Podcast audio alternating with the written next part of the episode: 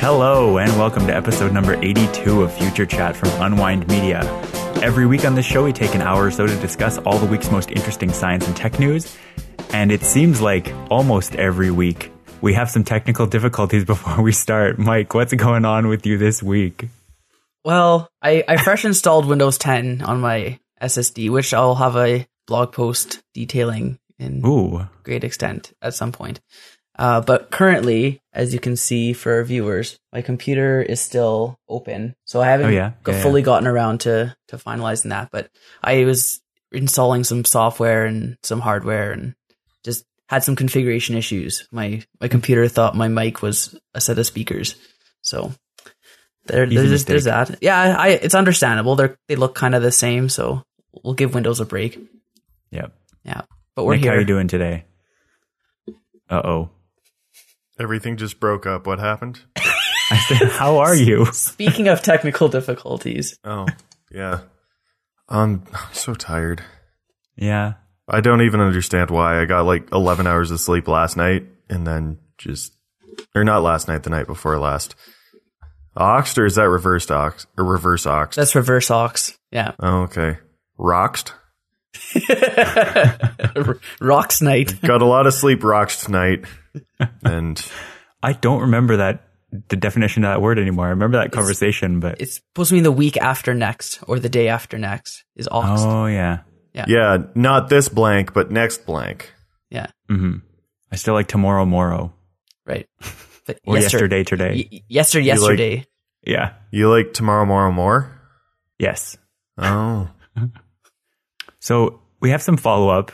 We'll we'll move straight through this because again we're gonna do this. Try to get the keep this show short this week. I'm gonna jump straight to the end of the follow up to start, and all I see here is beard news. What's new in beard news? I assume this is Nick. Okay, okay. So beard news. Uh the scenes the the seasons are changing in Calgary, and my beard was getting awful itchy. But you know, you know who is there for me? Kent of Inglewood. Oh yeah. It's uh it's a shave shop, but they had mentioned last time I was in there that they had uh, beard products too. And my God, he was like, "Yeah, this is like some leave-in conditioner. You want to try some now?" And I was like, "Yeah, sure, okay." So I just took a dab and like worked it in there. I was like, "Oh, the itching has stopped." That's actually nice. Yeah, he he ended up selling me the conditioner, but the one I tried was unscented, so I got the lime scented one and some beard shampoo as well. Hmm. My beard feels so nice. It's all like soft. So tell me, Nick, are you not able to just use your herbal essences at the same time as you're washing your hair? You can just throw it into your beard. We talked about that in the in the beard shop. Okay. I mean, your sarcasm aside. I'm no, I'm actually not Um, being. This is what I do. I use the herbal essences in my beard Oh, okay. if I'm needing to wash it. There's Okay, no yeah. sarcasm. All right. Well, I'm glad. Um, no, because it like the stuff for your hair is meant to really strip away all the oils and stuff like that. Mhm. And that's like your scalp is, I guess, used to being treated differently than the rest of your skin, but this skin right here, not so much. I'm glad this So- episode is sponsored by Herbal Essences now. No, this this episode is sponsored by Kent of Inglewood. That's fair. So is that is that scalp prejudice or beard prejudice? If the scalp's used to being treated a certain way. well, I mean, is it prejudice? Because like the scalp could feel superior about it. It's like I'm not the like the rest of all your other skin. I'm a little bit more fabulous than that. Right. or something like that. But uh, yeah, and so now my my beard smells lightly of cedar and lime, and it's man, it's nice. It's all soft. Can you can you can you pick that up on the mic? The Oh, sorry. I meant scalp privilege, not scalp the beard rubbing. Doesn't matter anymore. oh man. No, I, I can't pick it up on the on the call, but I'll see if I can insert some audio of your beard being Oh, tousled. Yeah. Just gain that up. Yes. Nice. Oh man. So uh, we do there is some more actual follow up and uh Are you saying mine isn't follow up? We talk about beards all the time. no, Rob. I know. I I mean science and, or tech related follow up. This is the tech of beard care. That's what this is. Cosmetics are good technology. Speaking of fluff pieces,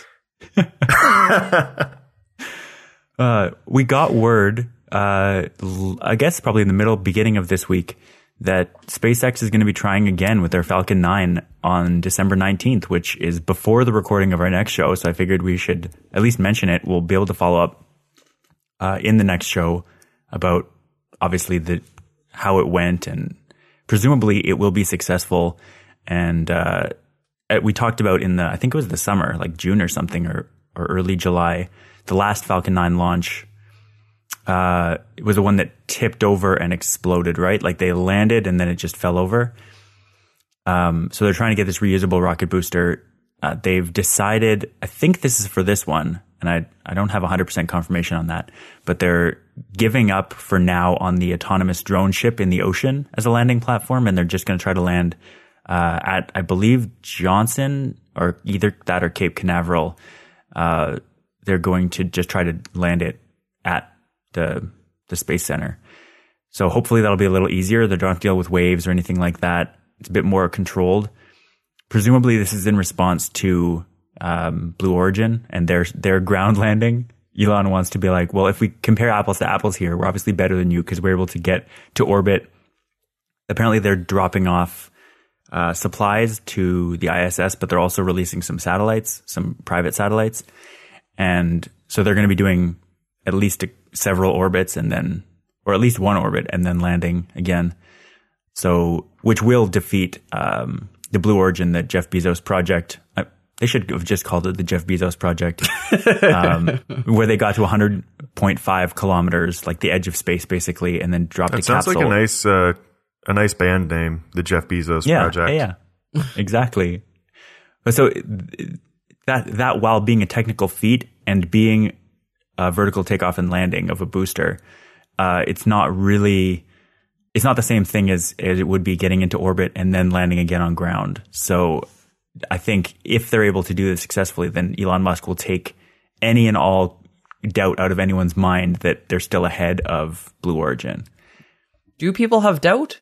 Well, some people, well, Jeff Bezos obviously has doubt where he's like, we did it. We managed to land it suc- suc- uh, successfully. But, uh, yeah, other people on the Blue Origin team, I presume, feel the same way. But it, this would just erase, or if not erase all doubt, then at least re give back the, the helm of space excellence to Elon and his team. It's not a contest, though. It shouldn't be I a mean- contest. Sure. It, I mean, it kind of it's kind of helpful when it is a contest. If, Yeah. if we're being honest, because the space race, the only reason Yeah. we got to the moon was because Russia was also trying, or the Soviet Union was also trying to do that. Yeah. So in a way, this is actually probably the best possible scenario for both teams to have someone to compete against who is in similar positions. But uh, yeah, that uh, we'll we'll keep an eye out and report back next week or whenever we do the next episode. We'll have to have a conversation about about the Christmas season, and we'll follow up to see whether they were successful. Yeah. Our other piece of space follow up here, uh, we talked quite a while ago when they first uh, scientists first started looking at Ceres, the little little um, small dwarf planet, large asteroid uh, that was being approached by a satellite.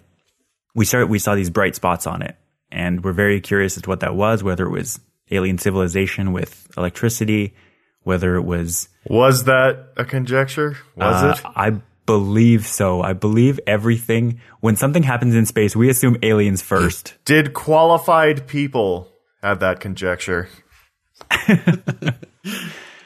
No, I think that's science. That's uh, everyone thinks aliens first, and then has to prove it's not aliens. That's how. Science Oh works. yeah, that is how that works. That's that's actually really not that untrue. Jesus. No, I know. It's like, wait, guys, is this aliens? No, okay, let's move on. That's kind of yeah, yeah. Um. So there's a there's an article here from Slate from the bad astronomer himself, Phil Plait, talking about how they've they've gotten closer now, and uh, this this Dawn spacecraft has uh, they've done a bit of I guess spectroscopy on these bright spots, and they've discovered that they are very likely. I mean, obviously they can't get there to test, but based on the analysis they have done, it's salt. Uh, specifically, I think they said it was a type of magnesium salt. I want to say magnesium sulfate based on what I read a while. Oh yeah, magnesium sulfate is what it was because they had they had seen spectral signatures of two different kinds of magnesium sulfates. Uh, one being I think a hexahydrate, and then the other one being just one a single hydrate. Uh, what I do want to say is that this this space body, I'll call it. There's debate at the end of the article whether it's an asteroid, whether it should be defined as an asteroid or a small planet. Um, it's it's hydrated magnesium sulfate. There is water on that on that body. Whether whether that means there's life, we're, we're talking about Mars and we're looking at. Nick, you're muted, but you're still laughing, and I don't understand. Rob, just don't go there. I'm not trying to say there there's advanced alien life forms, but the idea that there's water on this planet would g- lend the same credence to the fact that there could be some sort of um, carbon based something or something. For, for the record, I think I think the possibility of extremophiles is much more likely than an alien civilization capable of producing big bright spots. oh, of course, yes. Um, Unless it was a That- fungus, then I could understand. Nick, that was sarcasm. I hope I hope that's No. clear now. So yeah, I I think this is awesome. I love that we're sending out all these crafts, and I, I don't really hear about them as they're being launched, um, because I haven't been paying attention to space in detail for that long. Basically, since we started covering it on this show. But you always hear about it in the news now when these things are approaching their destinations, and I think it's really cool that we get to see all this cool space science going on before NASA's funding inevitably runs out. So I'm in a bit of a silly mood. I can tell. Yeah. and I heard the phrase spacecraft and I was like, I wonder what it would be like if they were like actual arts and crafts that went into space. I thought that same thing too. It's like, yes, the, uh, I mean, our paper mache technology has come a very long way, but unfortunately, it has burned up again in reentry, and everyone's like, "Oh man!" Of course, it There's a burned up bunch in of people with, with glue, st- dry glue, still on their fingers, just like starting to sob, and it's rehydrating the glue, and it's getting all gross. I'm so glad that wasn't just me. Yeah, Because because Rob, you're like, oh, when we release all these crafts to space, I was like, what would that be like? right. it's like it's like there's a legend where if you fold a thousand paper cranes, you'll get one wish. Mm-hmm. And it's like I wish that I'll see. I'll wish that these paper cranes went to space. And then like they just opened the hatch and all the paper cranes went to space. And you're like, my wish came true. This is such a weird conversation, but I'm glad you both thought of it at the same time. Me too. Oh man. So the last piece of uh, follow up here is it's not so much follow up; it's tangential to other things we've talked about, and I don't want to get into too much detail about it. Uh, there's some research here out of I'm guessing this is somewhere in Europe based on the names, but uh, uh, some research done on diesel technology and specifically the catalysts that are used in making diesel. And uh, so this group of scientists, this group of researchers has developed a new type of manufacturing process for diesel that inev- uh, that eventually, once it's burned up, emits less CO2. And they're basically saying uh, they changed the catalyst a little bit. They tweaked how it works. Um, and they're saying it can be scaled up to be used industrially. And they're saying within five to 10 years, we can see cars driven by this new diesel. Um, which, as Nick and I were talking about this before we started recording, just sounds an awful lot like the clean diesel technology that Volkswagen promised us, what, five or 10 years ago. And look where we are now. It, it seems very suspicious given this timing. Um, but I wanted to get your guys' thoughts if, if this was something that, that was interesting or we should consider moving towards clean diesel or, or just kind of focus on electric. if I'll I'll kind of jumping ahead here, but with the Paris conference they just had, Yeah. scientists, you know, the infamous uh, scientists that are always quoted, they're they're saying that Those infamous scientists. I know they comment on always everything. being quoted on things. Jeez. Crazy. Apparently, they're uh, they're saying that if if they're to meet the goals that the Paris Agreement has set out, you need to be completely off of burning all hydrocarbons by 2050. Mhm. So clean diesel is still a hydrocarbon. So if they're Uh, if they're trying Unless to we're those, doing biodiesel. hmm I think just I guess it, does that not still release CO two when you burn it? Well, it's a carbon neutral process. Yeah. Okay, that's fair. Sure. Then anything that's not No, carbon no neutral. new CO2. So so that's what they're saying. So this I guess this is better than what we have now, but it's not it's still not going to be enough if they're trying to meet the the goals that they're Yeah. shooting for. The the interesting thing about this the, is the very last sentence where it says the new technique can be applied to petroleum based fuels, but also to renewable carbon from biomass. Oh, so you would be So, carbon negative yeah. even. I don't think that means carbon negative because it's still releasing the CO2 at the end, but it would definitely be more efficient and would Wait, potentially help this target of 2050. No, it once would be. more, what what were we ta- what were we saying on carbon neutral versus carbon sink? Rob, it would be carbon negative if you're producing the diesel with X amount of carbon and burning it and releasing less than what you captured, then it is carbon negative. I agree with that, but I don't think that's what that process would be. Are we talking just a hypothetical process, or what are we talking about here? So, The the biomass process. Nick, they're saying that Oh, they can like apply the same diesel technology to biodiesel. hmm Oh yeah, well, like if you're, uh, I mean, I assume what they'll be doing there is if they're using a catalyst, it's going to be using the same fuel to get farther. So there's Yeah. no there's no total reduction in CO2. It's less That overall, said- but not. Yeah. I mean, that said, with biodiesel, I think what a lot of times you're using uh, oils. So if you're getting the oils from a perennial plant or something like that, and depending on what you do with the waste, like if you if you take the waste and compost it and bury it or something like that to enrich your soil or boost the carbon content of your soil, that could be considered a carbon sink depending on how stable it is. Mhm. Because like switchgrass as a fuel would be carbon negative because so much of the biomass is deep underground Right. and it's there for geological timescales apparently. Hmm. As I previously read. So I mean, That's- it could potentially be a carbon sink. Yeah, the, the entire process could be more carbon negative than it is currently, but I don't. It, it seems like if you're getting the the biomass in a way that that gener or that uses less carbon in the end, it would need to it would take in less carbon in the beginning. So I don't think the individual process itself Right. of of creating the biodiesel would result in a more carbon negative process. Unless you were unless you were using bad badly sourced like non biodiesel and then yeah I, I just don't see how it would end up being carbon negative. Like if if they're using a catalyst, it should take the same amount of carbon and go further with it. yeah yeah.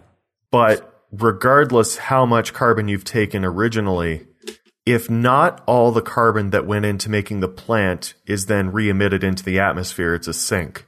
yeah Right. So if you've got like roots and stuff that you're leaving there, or you're mm-hmm. composting the the leftovers or whatever, that would be a carbon sink based on the life cycle of the feedstock. Yeah.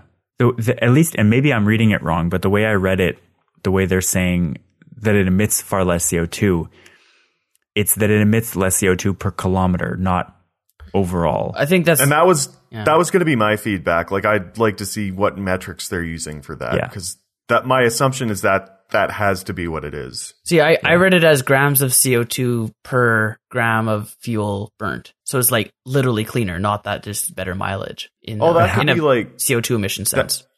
that could have to do with like the length or the branching of the molecules because like I mean if you're going gram for gram, I think you get more out of natural gas than you do out of octane. right. I think. But that's Yeah, that just the nature sense. of the fuel. Yeah. Like it's it, yeah, that's how I can describe it, I think. hmm So it, it could be, I guess, is what, is what we're concluding, but Could be we either, need to see yeah. more detail. Yeah. Okay. Well, I mean, that just means that there's less carbon per gram of the fuel, so it Yeah, probably yeah. is more branched or shorter. Yeah. And more branched and shorter things burn better. Yes. All right. So it's now time for. I don't even think this is going to be a long rant, but it's this is the rant Oh, that I man. teased about last week. I forgot my popcorn. Why do you have popcorn? Oh, you. I get it. All right. I don't. Yeah, I don't like popcorn, so that was confusing, but I get it now. Um, Why would you get something you hate for no, I meant like I was thinking of it as a snack food, not as a like. a saying, oh, I want to sit and watch this. It's a saying I get it. on the internet. He, go Nick ahead, was Rob. just such a good actor that he committed so fully. He actually looked over and he was like, "Oh, I forgot the popcorn." I thought he legitimately forgot the popcorn. Anyways, um, I wanted to to talk a bit about Facebook. Uh, I went back, I went back to my blog uh, around the beginning of October, October sixth, I think it was.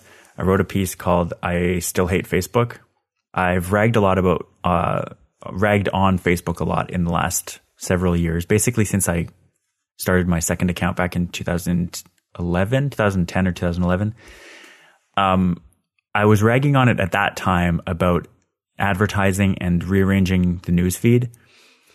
And I don't, I still don't like that. I, I don't like the way that they manipulate things to only show you certain people's stuff and based on what you click on or what you look at the longest, uh, you end up getting into a filter bubble type of situation where you don't see important things uh, or things that could potentially be important to you or different points of view.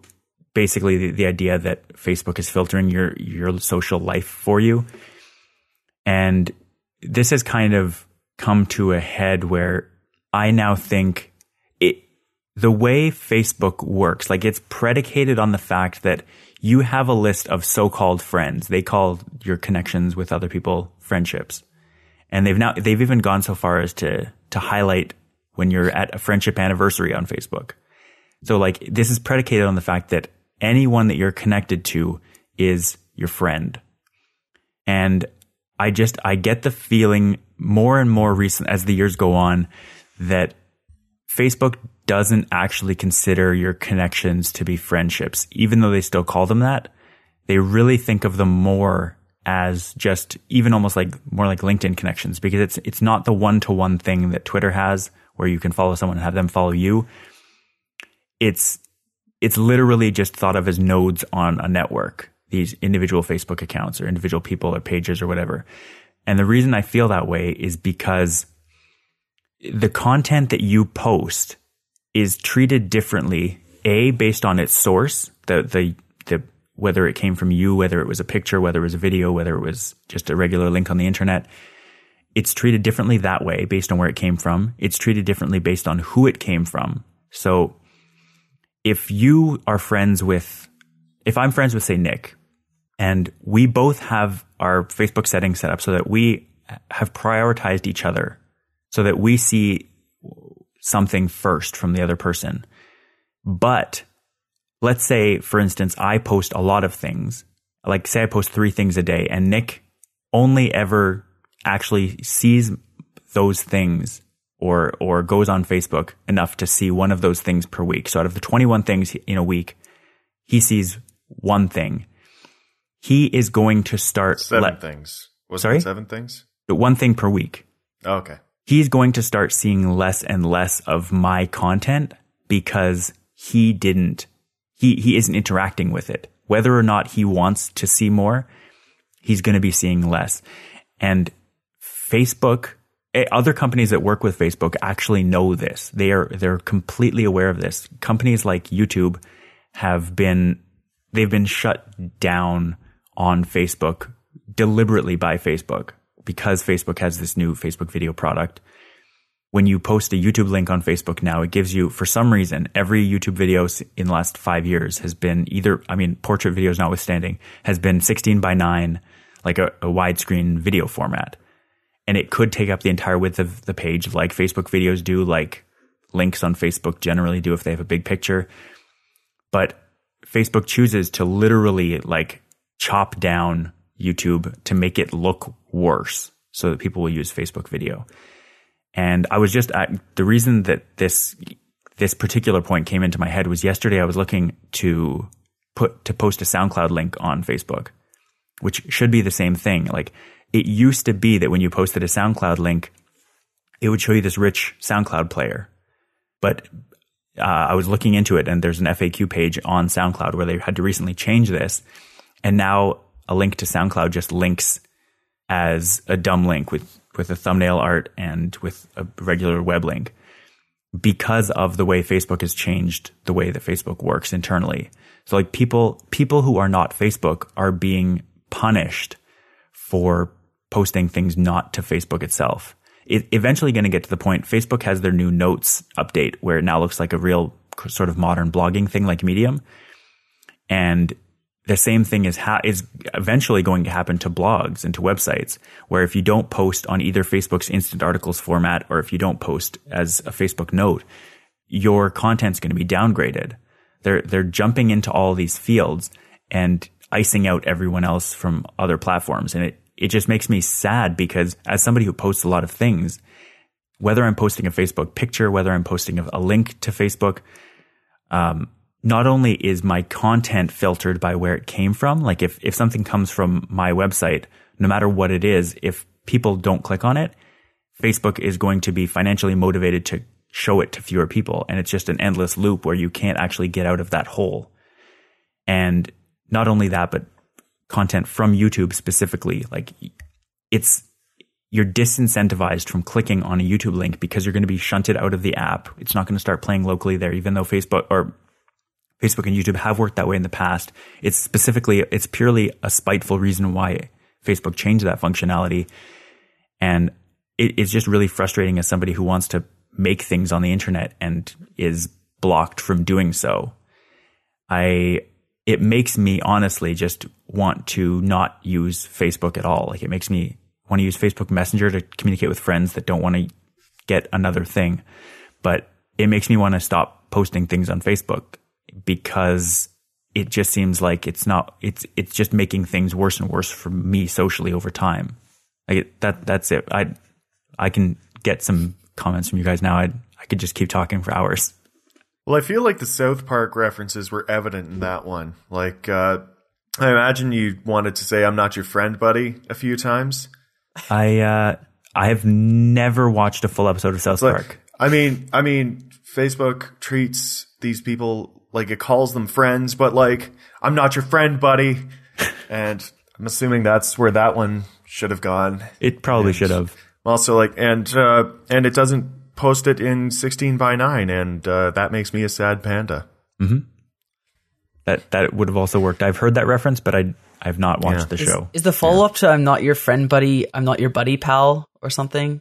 And then there's like "I'm not your pal, dude" or something. I don't know. It, it's it's friend, buddy, and guy. Okay not your friend, buddy. I'm not your buddy, guy. I'm not your guy, friend. that is how we speak in Canada. As far as my yeah. comments actually related to what you were saying, Rob, I'd uh for one, Twitter isn't much different than what Twitter's you're describing. Chronological though. It's not really. They're, they have the while you were gone feature that that's like four or five tweets. That I I get. I, I know they're doing. mine's a lot way. more than four or five when I do it. Really? Yeah. Oh, you're obviously gone for longer than I. Am. I guess that's what it's saying. Um, and then the content is is the same way. You know, like Instagram links. They're just mm-hmm. links. Mm-hmm. They yeah. don't directly post the picture. There's I Unless you know, you there's do ways. My trick. Yeah. No. Yeah. There's there's ways around it. I should actually post um, that trick. And and with most content in general, I think it's fairly uh you you know you post a link and it I don't think if it does previews. It does a little bit of a preview possibly but I think the the iOS app now does a preview but yeah you're right. Yeah so but it's more that Facebook used to do this and now they're not. I think yeah. that's kind of what you're saying.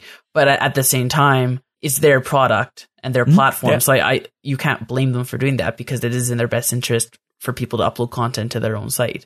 Yeah. So it's it's unfortunate, but it's just the way things are, I think. And and honestly, Facebook video is a much better experience because they have then what the, posting a YouTube link because they did it right because way. it right that that's the point.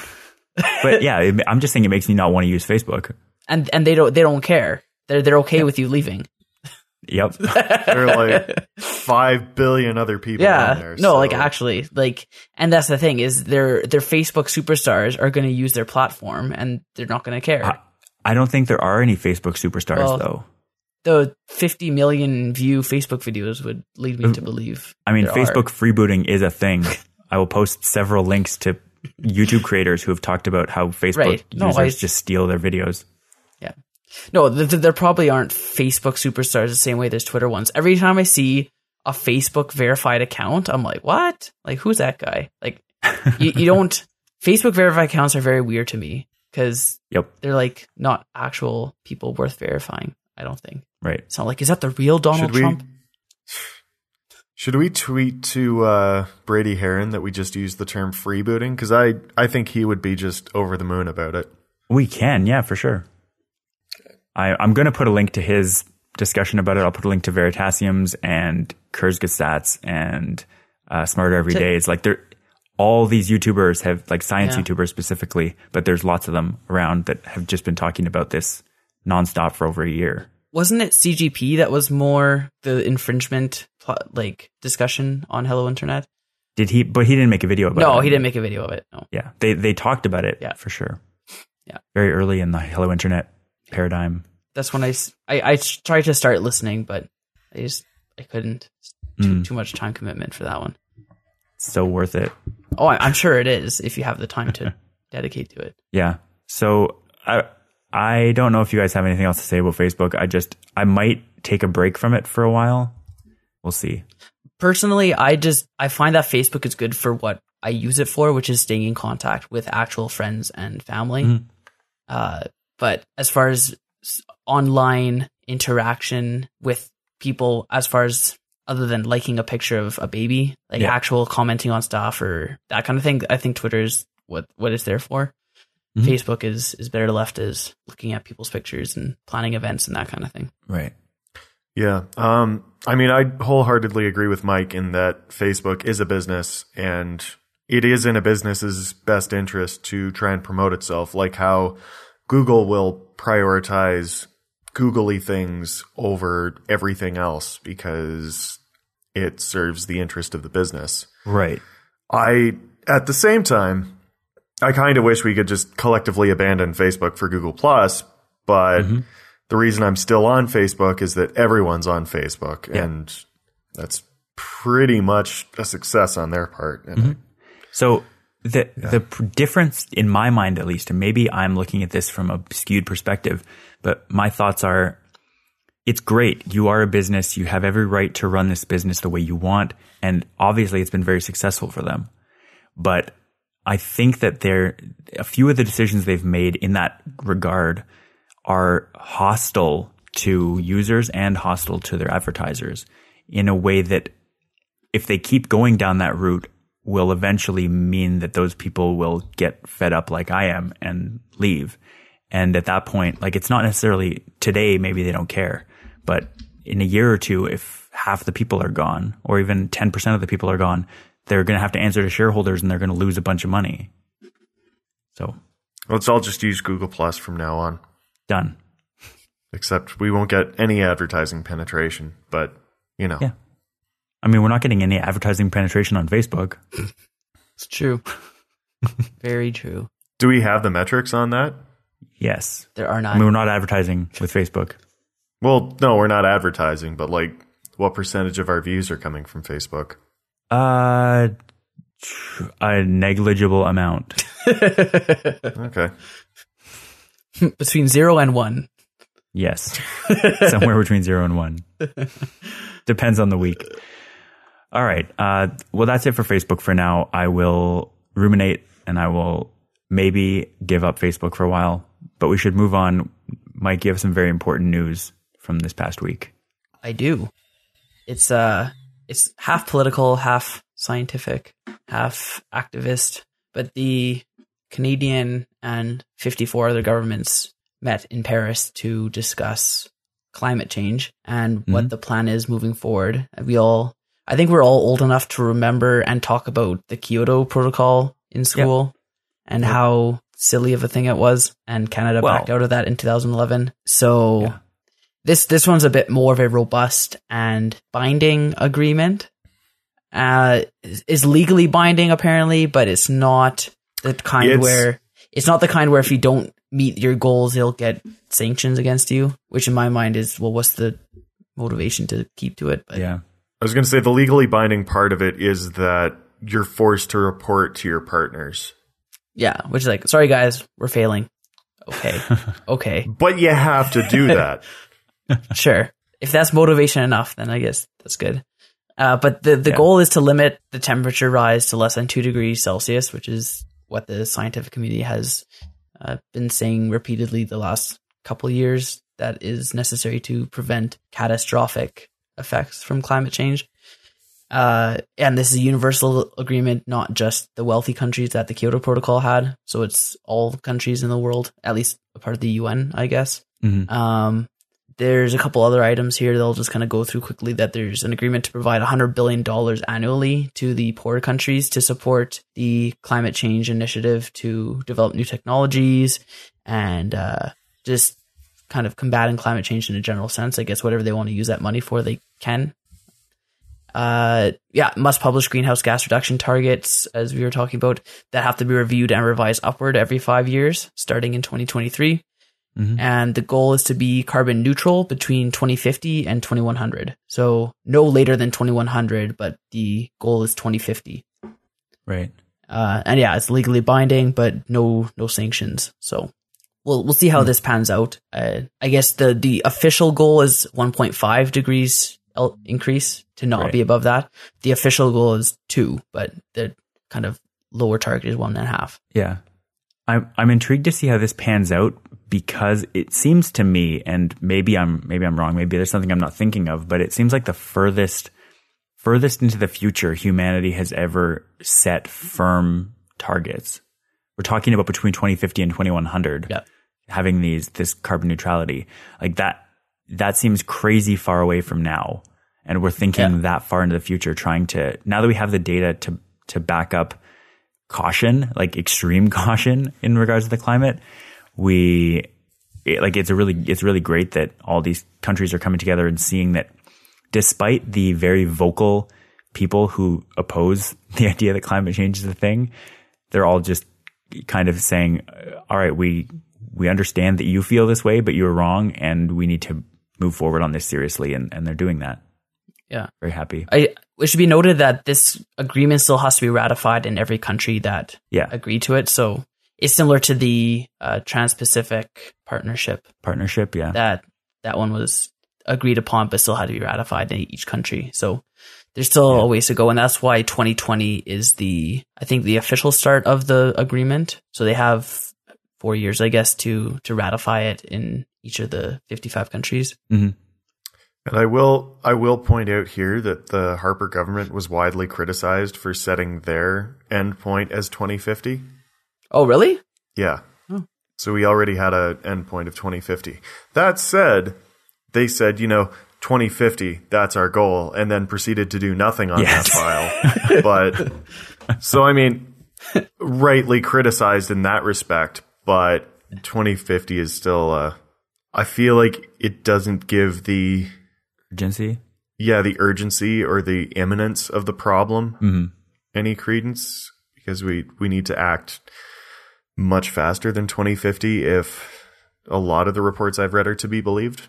Yeah, It's it's realistic though. If you if the plan is to phase out all hydrocarbon burning energy, Yeah, and especially if we're talking about the developing countries. yeah, right. Um, and I haven't paid nearly enough attention to the Paris Agreement. Um, did they say anything about debt forgiveness for like carbon offset projects?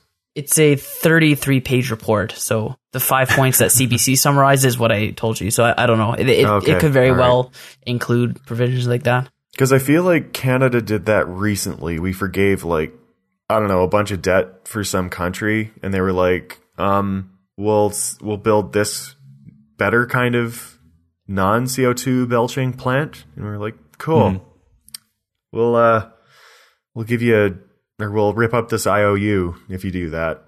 And I think like forgiving sovereign debt of developing countries in exchange for carbon neutral energy generation would be a good idea. But I don't know if it's in there. I mean, so on a related note, I don't know what it's like in Calgary right now, but last year at this time, or last year a couple months later, February 23rd, um, Ottawa was the coldest capital in the entire world. And that's, that's a pretty hard title to get when countries like Mongolia and Russia exist. It's, it's currently above zero and it's mid December. And that's like, we talk about how climate isn't the same as weather. I was gonna say, are Yeah. you? I was gonna starting say, to too, conflate weather with You're climate starting change. to sound Rob? like Donald Trump there. Or, yeah. or no, it are was you- Jeb Bush. Are you contributing to the problem right now, Rob? Because I think you might be about to. No. Um, so the the trends in the last few years have been that the last five to ten years have been the last five to ten years, the hottest five to ten years on record, and that, that is a trend that is pushing upwards. And so, what I'm saying is, I'm not surprised that we are seeing actual consequences of it. Like this is, we're hitting high temperature records right now in Ottawa in December. But Rob, there's also places that are colder than ever, so you can't. Where Other places, just do you have any? yes. Look at it's you're- it's what the climate change deniers are using as evidence to say, oh, what do you mean it's warming? Look how cold it is. So I, Well, know what you're no, uh, saying, but that's a very isolated incident that doesn't at all talk about global warming. People aren't saying that there are new record colds being set. People are saying I'm in New York City and it's winter and it's cold, so global warming doesn't no, exist. No, but there, They're there are actual places. records. No, there are actual places that are colder than ever. Where? I'm, I'm It, well, because up. Rob, it's an average. There, there's places that are very warm and places that are very cold, and it averages out to a net increase in global temperature. I understand that. so that's what I'm saying. Do you though? Do you really understand it, Rob?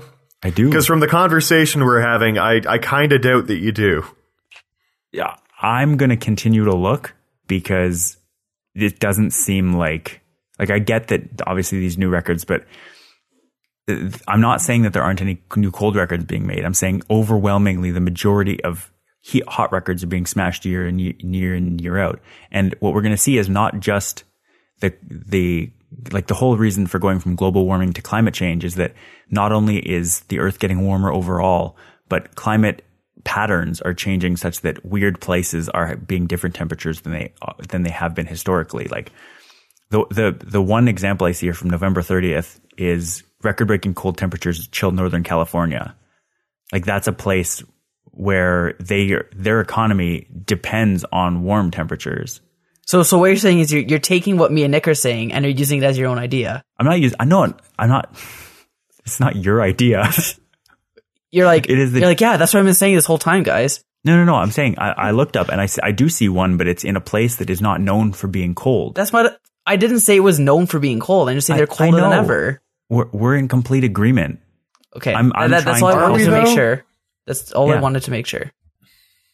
the The point I'm trying to make is that places are having different climates than they are used to, and overall, Yes. the trend is going upwards. I agree. That's exactly what I said in different words. I know Okay. that we're in agreement. Okay. Good. Glad we got that straight. I'm confused as to what just happened, frankly, but we can move on. It's uh, it's just below zero in Northern California, in at the end of November. Yeah.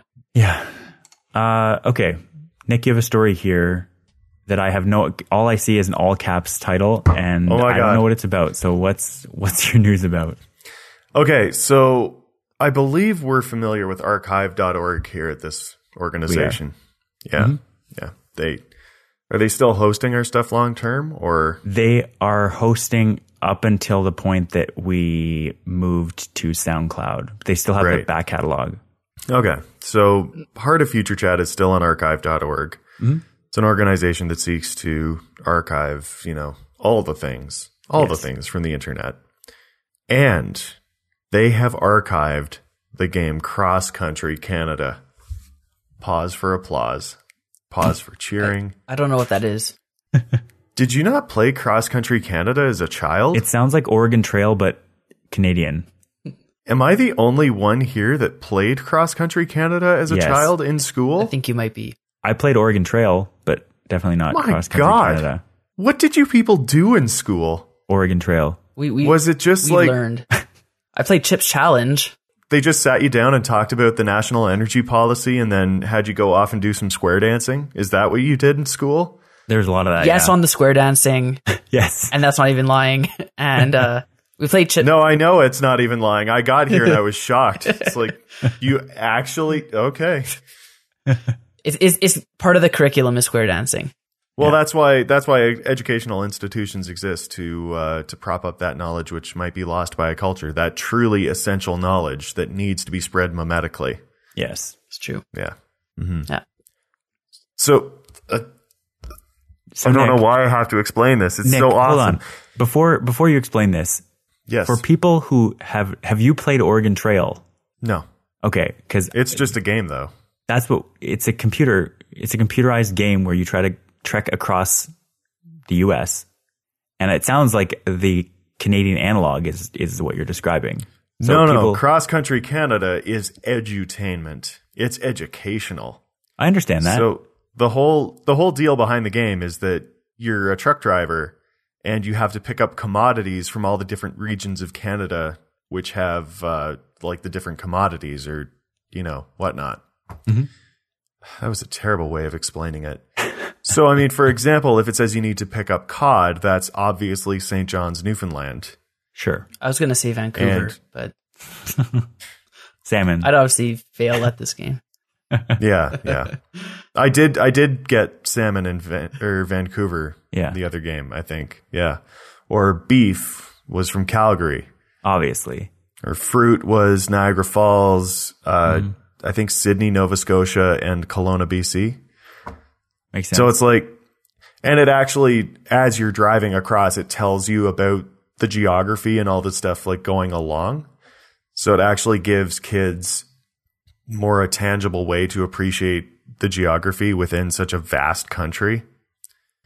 So I played it a lot as a kid because it was in our school and it was the only game yeah, but I actually I actually beat it for the first time just the other day because when it was still on the computers, I was at an age where it just did not quite make sense that I was supposed to do something in the game. right. It was just me like, look, I'm driving a truck. This is amazing.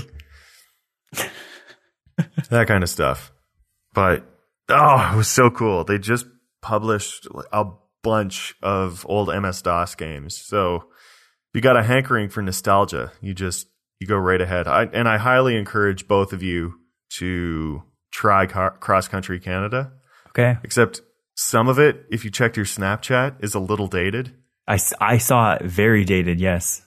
Yeah, on your way from Montreal to Ottawa, it's like, oh, the Canadian or the National Science and Technology Museum is up ahead, and it's like, No. no, it's not.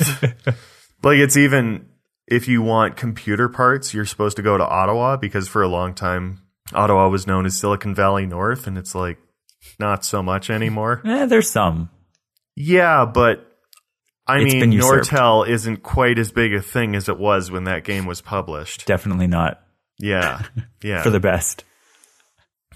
Is it for the best? Yeah. Considering what happened to Nortel, I would think so. But anyway, so yeah, cross country Canada. It, it's, it's like all my friends from that end of the country were super stoked, but I guess you were learning about ranching and Ukrainians and pipelines. Yeah. Mike, did you ever play Oregon Trail? I I didn't. I was more of a oh, uh. I was more of the Windows 3.0 games like Chip Challenge and Ski Free. That No, I mean, what did you play it when you were at school? What, Yeah. what games Chips did they Challenge have? and Ski Free. Really? Yeah. Oh man. Uh, yeah, I love say? Oregon Trail. I played. Oh it was no, also- I did play Where in the World is Carmen Sandiego. I think that that hardly counts. I guess that's geography. Yeah, what do you mean doesn't Which is count? Basically, what Carmen Sandiego was all about. Why wouldn't I- it count? No. I guess as edutainment, it does count. Oh, who's saying edutainment? I'm just saying games. I was saying edutainment. Yeah. No. Like educational games, like games you played as part of the actual curriculum. Oh no, we didn't have any of those. Interesting. Uh, I do have Mike. You say you're ready to. You can skip your last story, but there's. I just wanted to mention this. The this last story I had before we wrap up. If that's okay. Sure. Oh yeah, I actually found this one pretty interesting. So I had been. Uh, this is this was actually based on a, where I found it from a video from DNews, a YouTube channel that uh, every every day they post science videos, uh, kind of summarizing papers. And we've talked a lot in the past about health and the way kind of glycemic index affects how we process food, how we process sugar. And so this paper came out um, in the middle of November talking about how blood sugar levels and the glycemic index of foods don't necessarily correlate for everyone. Everyone's gut flora is actually slightly different. And so some people might be able to eat a very normally like a high glycemic index food like cookies and basically have no blood sugar spike at all or very little blood sugar spike, but react. The, the example they have here is bananas. So there are two different participants in the study, and they react totally differently to bananas and cookies. So, and the, the whole study is like this, but these are this is one example they pulled out where there are people who can eat high glycemic index foods and not react at all with any sort of blood sugar spike and crash, and then they can eat ones that have lower glycemic indexes, but they do experience that uh, that flux in blood sugar level, and vice versa. So the other pe- person responds the opposite way, and basically just showing once again that diet is very individualized and everyone's going to react to different things in different ways. Some people can eat all kinds of fat or all kinds of protein and not put on weight and actually be healthier that way. Whereas other people can eat as healthy as they want and, or stereotypically as healthy as they want, eat a bunch of salad, for instance, and they can still kind of have a hard time health wise because maybe their body reacts differently to certain ingredients in, in the salad they're eating than other people would. I thought it was really interesting, and, I'll I'll put a link to the DNews video as well as the study, so um, people who are interested can go check that out. But I I thought it was great, cool research. At any point, did the participants walk out and go, "This study is bananas"? B a n a n a s. Then the rest of them walked out. This study is bananas. B a n a n a s. That was not in the video or the article, but I have to assume it happened at some point. I, I would hope so. Just, I mean, it was obvious. Yes. I hope someone picked up on that. And I'm assuming if the N was high enough to be a significant study, there should have been. Yeah. Oh, I would think so. Yeah. Yeah. I wonder if I haven't looked at the study, but if they had enough participants that they could come up with like a net effect, and if they still found that the glycemic index theories or model held in an overall sense versus an individualized. Like obviously, people are going to have their own responses and be exceptions, but if in general you'll still see the higher response with the the high glycemic index foods versus the lower Yeah. ones. Because it, it didn't seem like they were saying, well, the GI model is completely thrown out. It's more like Mhm. even though there is this, people might be exceptions to those Yeah. rules. I think th- from what I concluded from the the video because they went into a bit more detail about it was that that was not the case that it's highly individualized and so making general generalizations like that is probably more harmful than just sort of figuring out for yourself which um what foods Yeah. react what way but also I want to point out that using GI to shorten glycemic index is very confusing because that is gastrointestinal, which is the the main GI acronym that I'm familiar with. Okay. So thank you for that. I was like, wait, what? I said glycemic index first, then said GI. I know, I so know, I know. That was self-explanatory.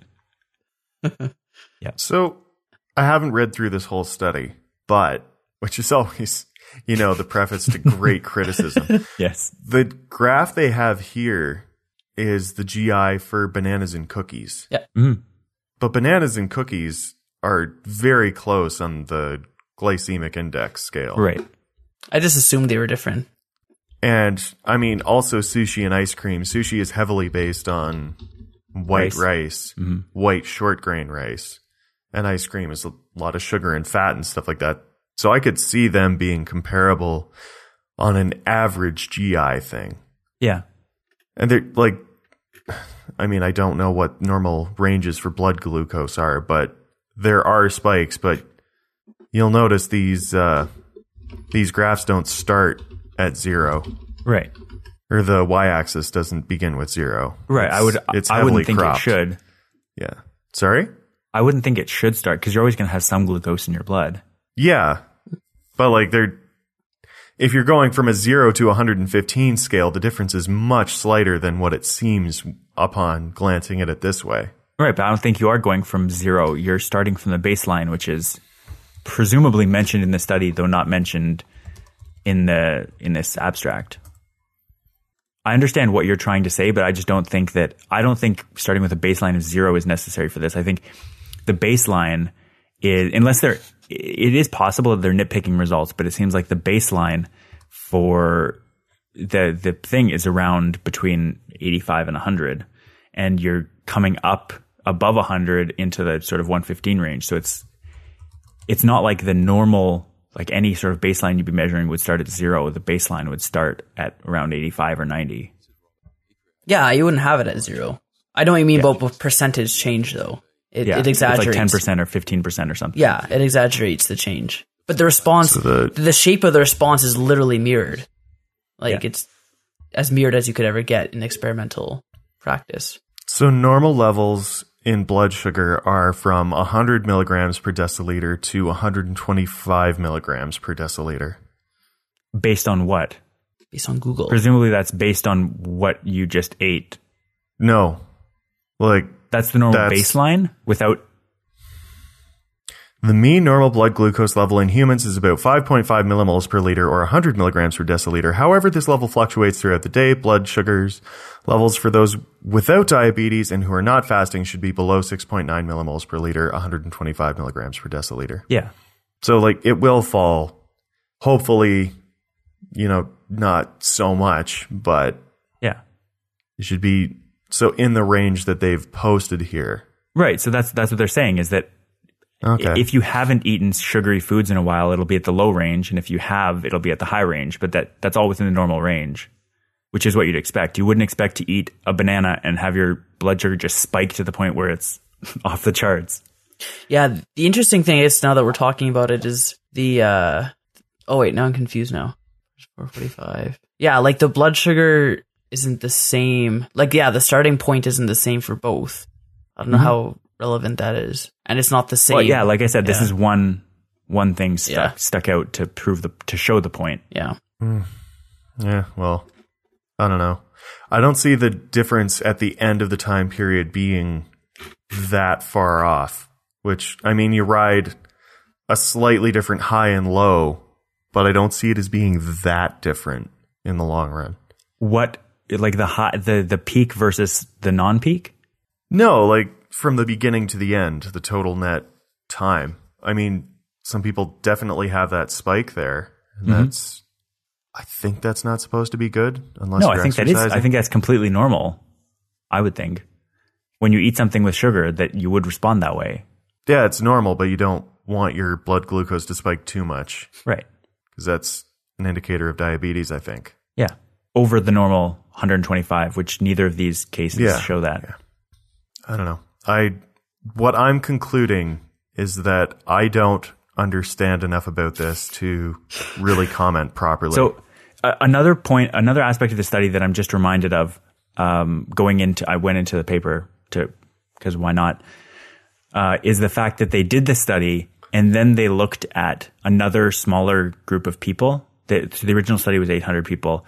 The what they call the validation cohort, they went back and tried to predict future people based on um, based on the initial test group, and they found that it was it was also probably not perfectly predictive, but it was also somewhat predictive of how people would respond to certain foods given their given their response to the initial um, testing of of the, whatever group of foods they used. So it also showed that there are groups of people that will respond in a certain way, and then it's it is predictive. If you, if people respond one way to certain foods, they're probably going to respond in in this specific way overall, as opposed to just being random.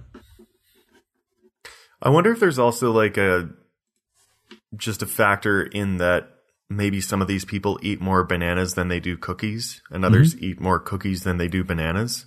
Yeah. And so the body might just readily handle one better than the other. Definitely possible. Yeah, there's This is what I wonder. lots to This control. is- yeah. sure. The human body is weird. That's why I extremely like weird. chemistry. You just you mix it all up in a beaker and you don't have to worry about other things. It's beautiful. I mean, you don't have to worry about things in the beaker if you mixed it up properly, but Yes. All right. Well, I guess uh, we're good to wrap up for this week. Thank you, everyone, for listening to this week's Future Chat. Uh, we'll be back next week. Actually, we should talk about that, but typically we'll be back next week with more science and tech talk. And you can find past episodes of, of this show at unwindmedia.com slash future chat. See you next time. See you guys. toodaloo. Yeah, we should, uh, well, I don't know if you guys have anything to say in an after show, but we should figure out next week. Are we, do you guys want to do one? Do you want to do a, like a year end kind of thing? Just want to take a two week break. I just take a break. we might do some kind of thing, but it won't be a typical future chat. And then probably resume January 3rd ish Yeah. We could do another fake it future chat edition. We could. It would really depend on what we want to talk about. The content would, if it was science and tech based, then I think it's fine being future chat. But if it's just chatting and chilling, then I agree that fake it would be a better platform. But that's something we don't have to decide now. We'll, we'll figure something out. So not next week. Presumably, we, you will definitely be back by early January, but we'll see you guys soon.